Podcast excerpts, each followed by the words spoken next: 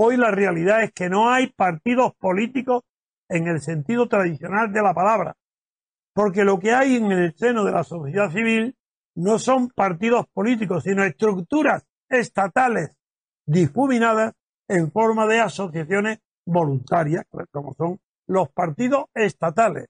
Es como si hubierais multiplicado por cuatro o por cinco la falange, o el fascismo, o el nazismo, en el Estado.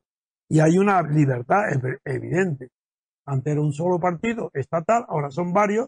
Hay una cierta polémica, una, sí, una lucha, porque la palabra polemo significa batalla, lucha. Pues hay una polémica porque cada uno de esos partidos tenga el máximo poder dentro del Estado, pero a condición de que todos permanezcan dentro del Estado.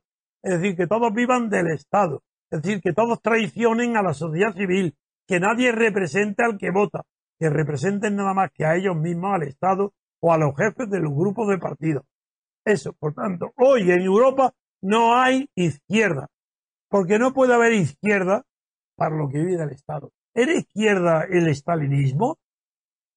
A pesar de toda la igualdad que el Estado hiciera con las propiedades, ¿se puede llamar izquierda una izquierda estatal que es enemiga furibunda y total y sistemática de la libertad política, de la individual y de la colectiva?